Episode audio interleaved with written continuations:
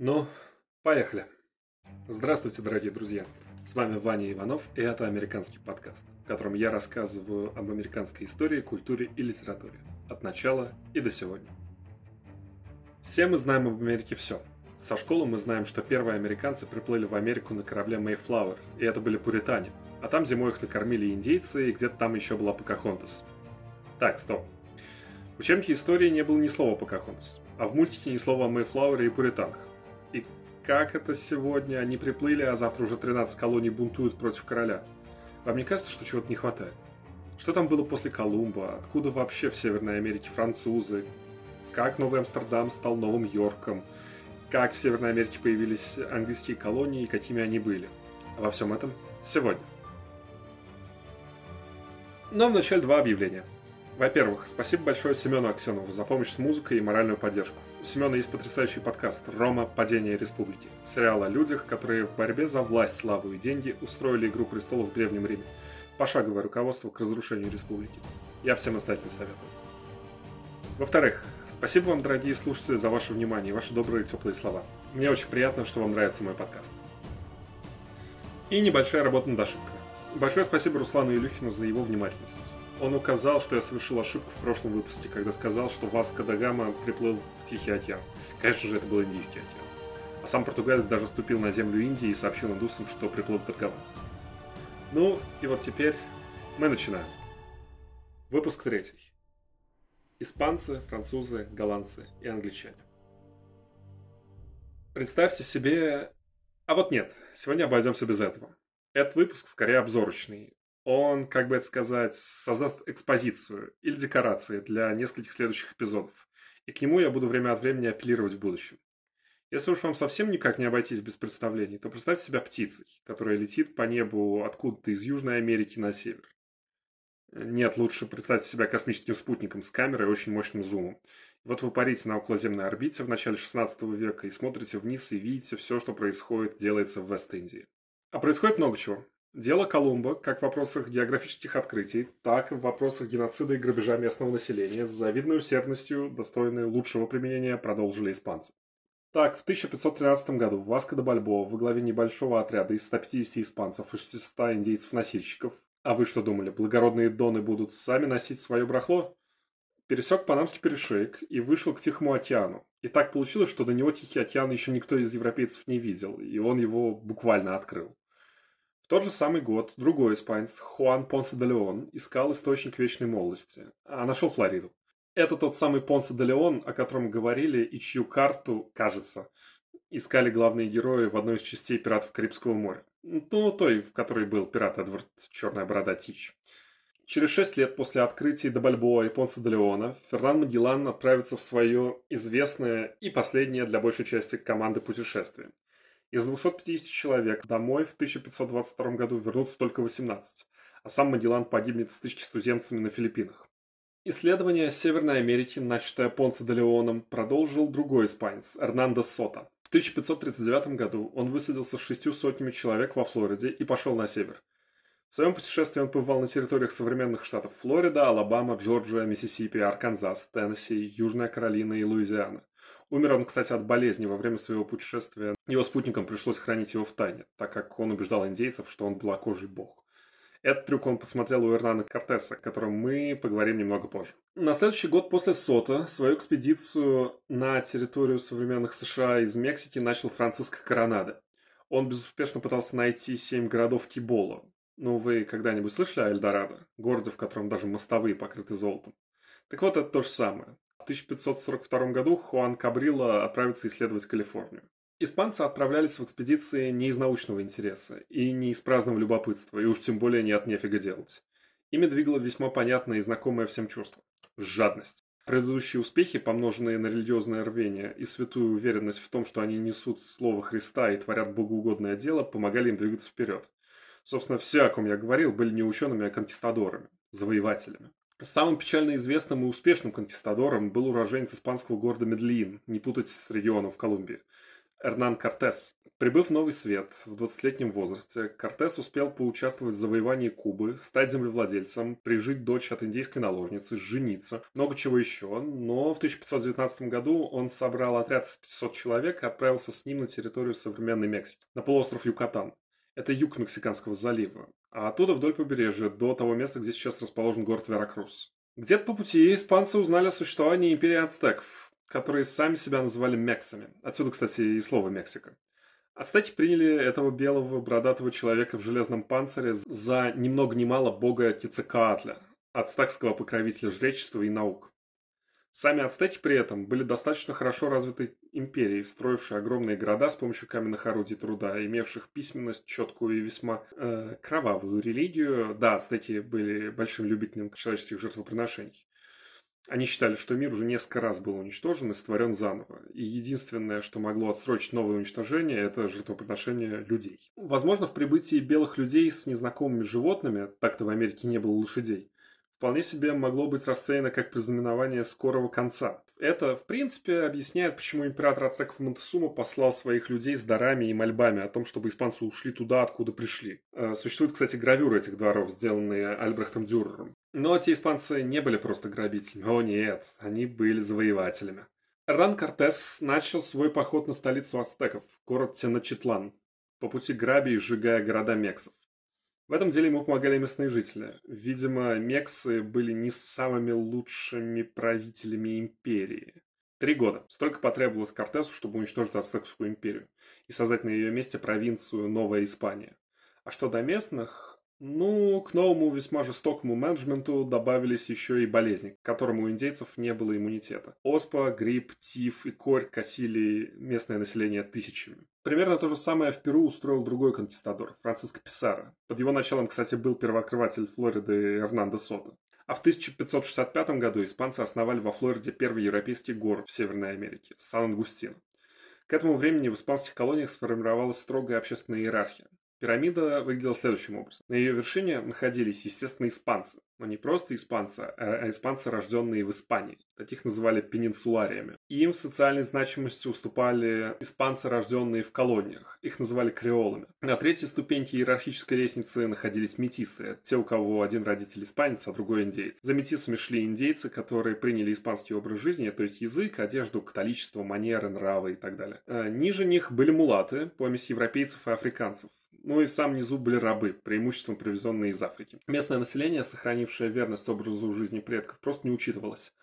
И в лучшем случае было изгнано за дворки колоний и игнорировалось, а в худшем просто истреблялось. Сами колонии были поделены на провинции, которыми правили вице-короли, назначенные королем Испании, который правил всеми этими огромными территориями при помощи специального совета, который он же сам назначал. Богатства текли в Испанию не просто рекой, а огромным бурным потоком. Золото затопило до того еще бедную Испанию, и у этого были последствия. Во-первых, финансы Испании пришли в полное расстройство. Инфляция золота была колоссальная. Денег было завались, но цены выросли так сильно, что государство фактически не могло ничего себе позволить. А во-вторых, обилие золота вызывало приступ зависти у всех соседей Испании, в первую очередь у главного на тот момент конкурента в Европе у Франции. В 1534 году французский мореплаватель Жак Картье отправился искать Северный путь. Так называли теоретический морской путь из Европы в Индию через Северный Ледовитый океан. Европейцы будут искать его вплоть до середины XIX века. Если вы читали роман Дэна Симмонса «Террор» или смотрели недавнюю одноименную экранизацию, то знаете, экипаж корабля «Террор» как раз искал этот северный путь. Правда, в отличие от команды Террора, экспедиция Жака Корсе, а он плавал в те края не единожды. И, как вы уже поняли, никакого пути он не нашел. Зато провозгласил французскими территорию между Апалачами и рекой Миссисипи. Следующим французом-первооткрывателем стал Сэмюэль Шамплейн, он вошел в бухту реки Святого Лаврентия и, двигаясь по ней, основал два города – Квебек и Монреаль. Новый регион он назвал, если хотите поставить выпуск на паузу и попробовать угадать как. Новая Франция. Либо у всех этих первооткрывателей был список допустимых имен, либо очень скудная фантазия. Тут уж какой вариант вам больше нравится. Шампейн, кстати, стал губернатором региона. Французская колония оказалась в весьма интересном положении. Французов в ней было сравнительно немного. чего нельзя сказать об индейцах. В будущем, в середине 18 века, во время Семилетней войны, которую в колониях называли войной с французами и индейцами, численность французского населения в Северной Америке едва ли превышала 70 тысяч, в то время как англичан в колониях было больше миллиона, а к 1780-му вообще больше двух с половиной миллионов. Об этой и других войнах мы поговорим в другой раз, а сейчас обратно к Шамплейну. Ему сравнительно легко удалось договориться с коренными жителями. Шамплейн договорился в первую очередь с гуронами, французы в итоге помогли им победить иракезов, и аманкинами, которые жили на севере от реки Святого Лаврентия. Да, когда я говорю иракезы, это не значит, что это был один такой народ. Так-то иракезы были самые развитые из индейских племен в тех местах. Это была конфедерация, состоящая из нескольких племен. В английском языке такие племена называются словом nations. А иракезы состояли из пяти таких наций. Санака, Магавков, Анандага, Каюга, Анейда. Потом к ним, кстати, еще присоединились э, индейцы племени Тускарора и стали шестым. Объединяющим фактором таких конфедераций был язык и культура. Конфедерации было легче защищаться от других племен, да и договариваться между собой внутри было проще. А договориться было о чем? Бледнолицах интересовали меха и пушнина. За них они предлагали свои инструменты и оружие. Удивительно, но французы и индейцы очень быстро нашли способы взаимосуществовать, не вступая друг, друг с другом в кровавые конфликты. Хотя они случались. В ходе одного из них иракезы чуть не вышвырнули французов из Канады. Но я немного отвлекаюсь от темы. Голландцы тоже поучаствовали в освоении Северной Америки. В 1609 году голландский мореплаватель Генри Гудзон исследовал то, что сейчас гавань Нью-Йорка и поднялся по реке, которая теперь носит его имя. По пути он основал несколько торговых факторий, две из которых потом выросли в небольшие городки. Один стал называться Форт Оранж, а другой Новый Амстердам. В том же 17 веке англичане отжали их себе сначала физически, а потом юридически. По мирному договору 1674 года колония Нью-Йорк, ее успели переименовать еще в 60-е годы, стала частью собственности английской короны. Кстати, об англичанах. Англичане тоже смотрели на успехи испанской короны и даже спохватились раньше французов. Узнав, что испанцы достигли Индии, английский король Генрих VII, это отец того Генриха, который любил рубить головы своим женам, и создал англиканскую церковь. Об этом мы поговорим чуть позже, а пока не путайте. Так-то Генрих таких дров наломал за свое правление, что у Англии были невероятно бурные следующие сто лет. Э, там сюжетов на отдельный подкаст-сериал хватит. Но я снова отхожу от темы. Так вот, это самый Генрих VII Тюдор, сделал то, что делает любой здравомыслящий человек, когда сталкивается с совершенно незнакомой задачей. Он обратился к специалисту, то есть к итальянцу. В 1496 году Джованни Кабото, он же Джон Кабот, по приказу короля Генриха отправился искать Северный путь. Он доплыл до Ньюфаундленда, а потом свернул на юг, и там объявил все нетронутые территории английской собственностью. Сами эти территории оставались нетронутыми вплоть до правления королевы Елизаветы I. Первый колонизационный блин вышел комом, но обо всем по порядку. Да, это она, Елизавета Великая, и она же королева-девственница. Так вот, у Елизаветы был фаворит.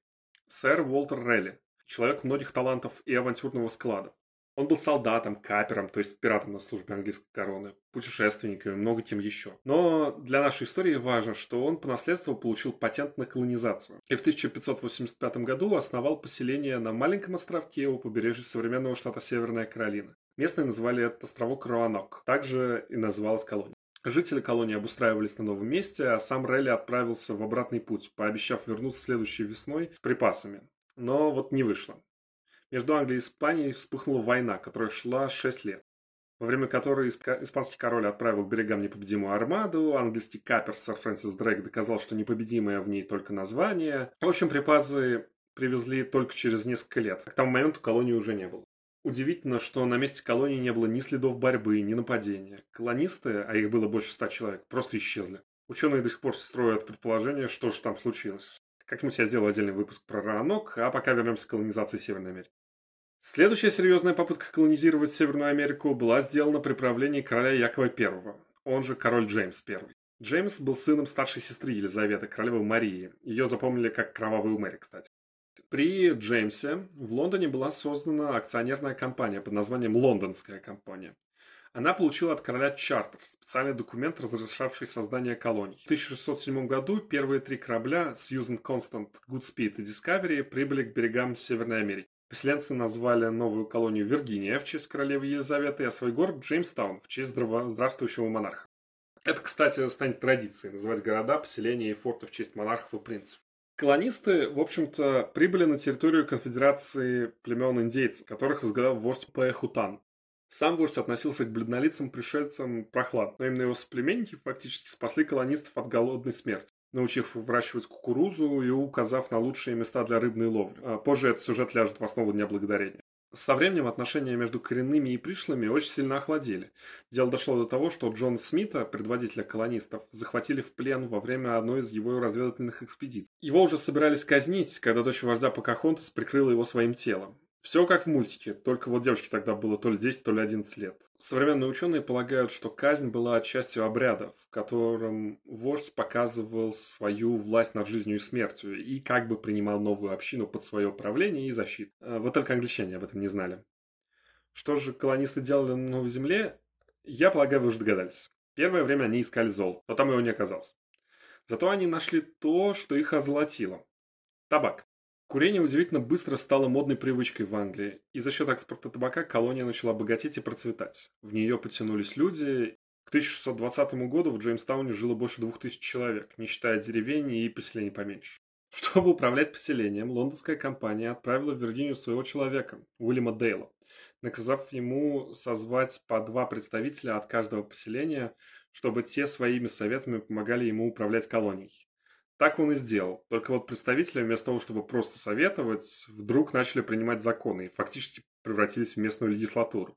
То эти люди там в Лондоне себе представляют. У нас тут свои проблемы, их надо решать, думали они. При номинальной власти губернатора власть реальная принадлежала местным жителям. Бурный рост колонии вызвал озабоченность среди некоторых индийских вождей. Стычки случались и раньше, но теперь настало время настоящей войны, которая длилась перерывами 20 лет. Обе стороны показали, что способны на зверство, но в итоге победителями вышли белые, тем самым закрепив контроль англичан над регионом, сделав Виргинию быстрорастущим и не менее быстро богатеющей колонией. Кстати, именно в Джеймстаун прибыла первая партия рабов из Африки. Но не все поселенцы плыли в Америку ради наживы. Некоторые искали в ней спасение и землю обетованную. О, про этих ребят будет отдельный выпуск, скорее всего следующий. А пока коротко. Пуритане – это отдельное направление в протестантизме. Их прозвище происходит от английского слова purity – чистота. Сказать, что они были консервативными, значит сильно преуменьшить. Если совсем коротко. Папа Римский запретил Генриху VIII разводиться с женой. Тогда Генрих сказал что-то вроде «Ах так, значит, у меня будет своя церковь со священниками и... и их женами». Да, в англиканской церкви священник может жениться. И главой этой церкви стал король. Но англиканская церковь в принципе сохранила большую часть ритуала католической, Таких перемен для пуритан, считавших папу римского слугой дьявола, я вот абсолютно серьезно сейчас, было мало. А последовавшие за созданием англиканской церкви религиозные распри и взаимогонения как-то не прибавили пуританам любви к власти и э, новой церкви. Большая часть пуритан считали, что англиканскую церковь нужно очистить от всего католического. Э, но была и меньшая, считавшая, что ее уже не спасти. И чем быстрее они отделятся, в смысле пуритане, тем будет лучше. Именно эти радикалы покинули Англию в 1608 году и обосновались в куда более протестантских Нидерландах. Пожили там лет 10, а потом благополучно свинтили, так как дети их начали терять связь с культурой, пуритан, ну или что-то вроде того. Они вернулись в Англию и уговорили лондонскую компанию разрешить им поселиться в Виргинии. Получив разрешение, они наняли корабль Mayflower, покинули Плимут и отправились на запад. Но до Виргинии они не доплыли. Свою колонию, Новый Плимут, они основали на Кейп-Коде. Это современный Массачусетс. Прежде чем они сошли на сушу, они заключили между собой договор о том, как они будут жить и управлять этой новой колонией. В этом договоре, кстати, они подтвердили свою верность ужасающему королю, напомню, что Яков I был католиком, и объединились в общее политическое тело которое должно было работать ради общего блага колонии. Интересно, что этот документ заложил основу американской традиции признания документа высшим авторитетом, и что в нем Пуритания использует слово covenant, обозначающий договор общины с Богом. Первые годы колонии, как и, собственно, колонии Джеймстаун, были полны трудностей и невзгод, с которыми колонисты не без помощи индейцев все же справились. И их колония перестала выживать и начала жить, и даже процветать. А в это время в Англии сменился король. Новый монарх Карл I дал английским пуританам, тем, которые были не столь радикальны и оставались в Англии, право создать свою собственную колонию. Так, в 1629 году появилась компания Массачусетского залива, и она тут же начала готовиться к великому переселению пуритан в Америку. Тут важно упомянуть имя, как мы бы сейчас сказали, топ-менеджера компании, Джона Уинтропа. Пуританин до мозга костей, Уинтроп был озабочен вопросом выживания общины и падения нравов в Англии. Ему удалось собрать около тысячи последователей и на 17 кораблях отправиться в Новый Свет.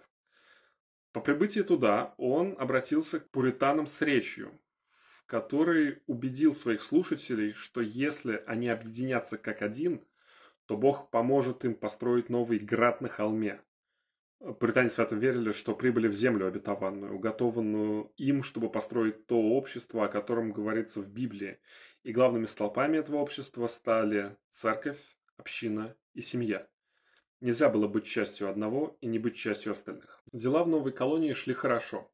Настолько хорошо, что компания Массачусетского залива в итоге перенесла себя из Англии в саму колонию, буквально став первой колонией с полноценным самоуправлением, без необходимости отчитываться перед Лондоном.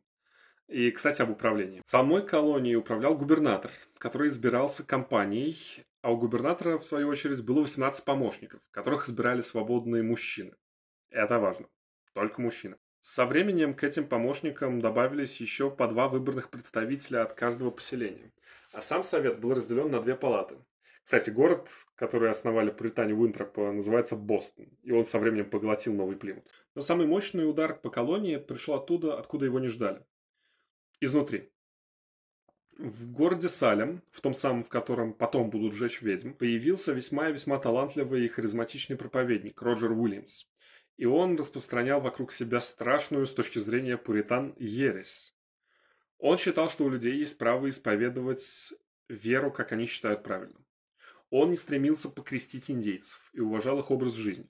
Наконец, он считал, что светская власть не может диктовать людям, как и во что правильно верить. Ну вот такой вот фигни пуритане терпеть точно не могли. И решили отправить его обратно в Англию. Но ну, а что-то там не срослось, и Роджер Уильямс и его последователи ушли на юг. И на Род-Айленде основали город Провиденс, с чего, собственно, и началась колония Род-Айленд. Туда же переселилась Анна Хатчинсон. Ее, в свою очередь, изгнали за то, что она проповедовала ковенант милости согласно которому каждый человек мог установить свою личную связь с Богом без помощи проповедников или священников. Схожая судьба постигла и талантливого проповедника Томаса Хутера, в изгнании которого не последнюю роль сыграл известный сочувственный проповедник Джон Коттон. Хутер повел своих последователей через леса в долину реки Коннектикут, и там они основали поселение Хартфорд, Виндзор и Ведерфилд. Кстати, в основополагающем документе новой колонии Коннектикут убрали пункт о необходимости быть членом конгрегации для участия в политической жизни. А, а священникам было вообще запрещено заниматься политикой. Те же самые ограничения, кстати, действовали и в Род-Айленде. Тем временем в Англии свергли и казнили короля Карла I, власть захватил Оливер Кромвель, а потом он перестал выполнять свои обязанности по причине собственной смерти. В Англии прошла реставрация монархии, и новый король Карл II оказался должен восьми джентльменам огромные суммы денег за помощь в реставрации. Двум из них он отдал деньги землей. Лорд Лорд Энтони Эшли Купер получил от короля чартер на заселение и управление землями между Испанской Флоридой и Виргинией. Новую колонию назвали Каролиной в честь жены Карла II. Интересно, что Купер и его секретарь, философ Джон Лок, это который Левиафан написал, и придумал общественный договор, расписали конституцию новой колонии. Получилось что-то около феодальное, с титулами и прочим. Особенно интересно, что эта конституция официально закрепляла рабство. Колонисты предпочли селиться в двух местах, на расстоянии 300 миль друг от друга. Это без малого 500 километров. Так, э, в Альбермарл Саунд, который в итоге оказался в Северной Каролине, выращивали табак и строили корабли. А в Чарльстауне, в Южной Каролине, выращивали рис и индиго, из которого делали краситель соответствующего цвета. Колония Мэриленд задумывалась э, лордом Джоном Кальвертом, первым лордом Балтимором, как католическая колония в противовес протестантской. И изначально она всецело должна была принадлежать лорду, который мог устанавливать там законы и назначать судей, а колонисты должны были платить ему подати. Но лорд Калверт умер до того, как король одобрил его чартер. И дело отца продолжил сын, Сесил Калверт, второй лорд Балтимор. Он тут же отправил корабль с колонистами в новую колонию. Но по какому-то недоразумению выяснил, что те же земли принадлежат Виргинии, и возник конфликт древний как мир, кто здесь главный, который, судя по всему, разрешился в пользу лорда Балтимора. Сесил Калверт конечно, очень хотел диктовать своим, свои условия колонистам, но те ясно заявили, что будут сами заниматься законодательством. А Сесил был достаточно разумен, чтобы не начинать с ними конфликт. В католической колонии не получилось. Католики по какой-то причине не очень хотели ехать в новую колонию, и уже к концу 17 века соотношение католиков и протестантов в Мэриленде было примерно 1 к 10. Это, в свою очередь, привело к принятию акта терпимости, который разрешал селиться в колонии любому, кто веровал в Христа. Тем же, кто в Христа не верил, селиться было нельзя. Ну, в общем-то, так себе терпимость. Новый Амстердам англичане получили как военный трофей после нескольких войн со своим главным торговым конкурентом тех времен Нидерландами. Король Карл II подарил эти земли своему брату Джеймсу, герцогу Йоркскому, ну а тот переименовал новые территории в честь своего титула. Примерно схожая история произошла с Нью-Джерси. Только те земли король подарил друзьям, один из которых был губернатором острова Джерси в Ла-Манше. Те, правда, продали свои права на землю, и колонисты Пуритании, англиканцы и квакеры начали заселять новую колонию. О, кстати, о квакерах. И эти ребят, наверное, мои самые любимые из всех. Квакеры тоже протестанты. И это тоже не самоназвание. Оно происходит от английского слова quake – дрожать. Квакеры отрицали насилие и войну, им оружие даже в руки нельзя было брать. Они отказывались признавать роль священников и епископов в вере, отрицали религиозные обряды, они отказывались кланяться королю и даже шапки не снимали перед его чиновниками. А в те времена это было подсудное дело, за такое можно было угодить в каталажку. Наконец, скватеры свято верили, что все люди, без исключения, равны между собой. К счастью для кватеров, среди них был человек, отцу которого король должен был очень много денег. Уильям Пен стал кватером во время своей учебы в Оксфорде. Его папа, тоже Уильям Пен, был, прям скажем, сыном разочарован. За свои взгляды Пен-младший как раз попал в тюрьму, а когда его выпустили, он отправился миссионерствовать в Голландию и Германию, повсюду создавая новые сообщества кватеров. Наконец пришла пора платить по счетам, и король согласился выделить Пену земли в колониях в уплату долга. Уильям увидел в этом милость Господню. Наконец-то у него и его друзей и последователей будет земля, на которой они не будут бояться гонений, и в которой они смогут построить общество согласно своим убеждениям. Этот святой эксперимент, как его назвал сам Пен, подразумевал, что все люди смогут жить в Пенсильвании. Такое имя получила колония. Без страха и в гармонии друг с другом. Все, включая индейцев. Пен рекламировал свою колонию не только в Англии, но и в Европе, тем самым привлекая поселенцев из других стран. Это, в совокупности с самым либеральным законодательством, быстро сделало Пенсильванию самой богатой густонаселенной из колоний. А столица Пенсильвании, город Филадельфия, даже стал первой столицей Соединенных Штатов Америки. Пенсильвания оставалась владением семьи Пен вплоть до создания США. Правда, со временем кватеры оказались отодвинуты от власти, и святой эксперимент по-тихому свернули. Наконец, в 1732 году Джеймс Оглтон э, получил из рук короля Георга, то, то есть Джорджа II, чартер на создание и управление колонией в течение 21 года. Джорджия появилась на самом юге, на границе между Испанской Флоридой и Южной Каролиной, на долгие годы стала буфером между двумя этими территориями. Все эти колонии ученые весьма условно делят по роду деятельности, географии, культурной и религиозной близости на три группы, отмечая при этом различия между этими группами. Так, колонии Новой Англии, расположенные на самом севере, занимались кораблестроением, сельским хозяйством, рыболовством, а их жители предпочитали строить свою жизнь в сельских общинах вокруг своих церквей. Центральные или срединные колонии промышляли фермерством, торговлей, добычей меха, а крупные города, такие как Нью-Йорк или Филадельфия, быстро становились центрами ремесел и кораблестроения. Наконец, южные колонии всецело посвятили себя экспортному сельскому хозяйству. Здесь на огромных плантациях с помощью рабского труда выращивали хлопок, табак, рис и индик. Напомню, что первый корабль с черными рабами на борту прибыл в колонии в 1619 году, а к началу 18 века, то есть менее чем за 80 лет, на юге уже сформировались классы рабовладельцев и рабов с прослойкой среднего класса. Вне зависимости от того, кому принадлежали колонии, королю, компаниям или частным лицам, власть в них, в общем-то, была устроена плюс-минус одинаково. В каждой колонии был губернатор, который был представителем короля, компании или частного лица, который должен был следить за исполнением законов и решать местные проблемы. Эти самые губернаторы пользовались большой свободой на местном уровне, кстати. Помимо губернаторов в колониях были местные ассамблеи, которые избирались населением колонии из местных жителей. В их функции входил сбор налогов и разработка местного законодательства. По большей части колонии были предоставлены сами себе, хотя король Джеймс II пытался увеличить контроль над ними, но ничего хорошего из этого не вышло.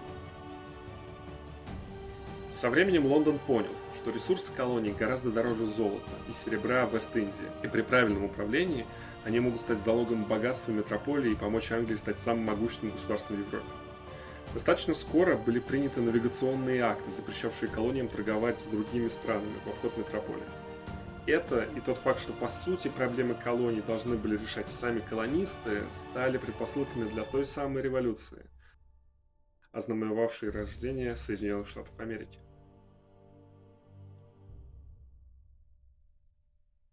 С вами был Ваня Иванов и американский подкаст. Если вам понравился выпуск, то подпишитесь, поставьте лайк, расскажите друзьям и вступайте в группу в Телеграме. Спасибо за внимание. До скорой встречи.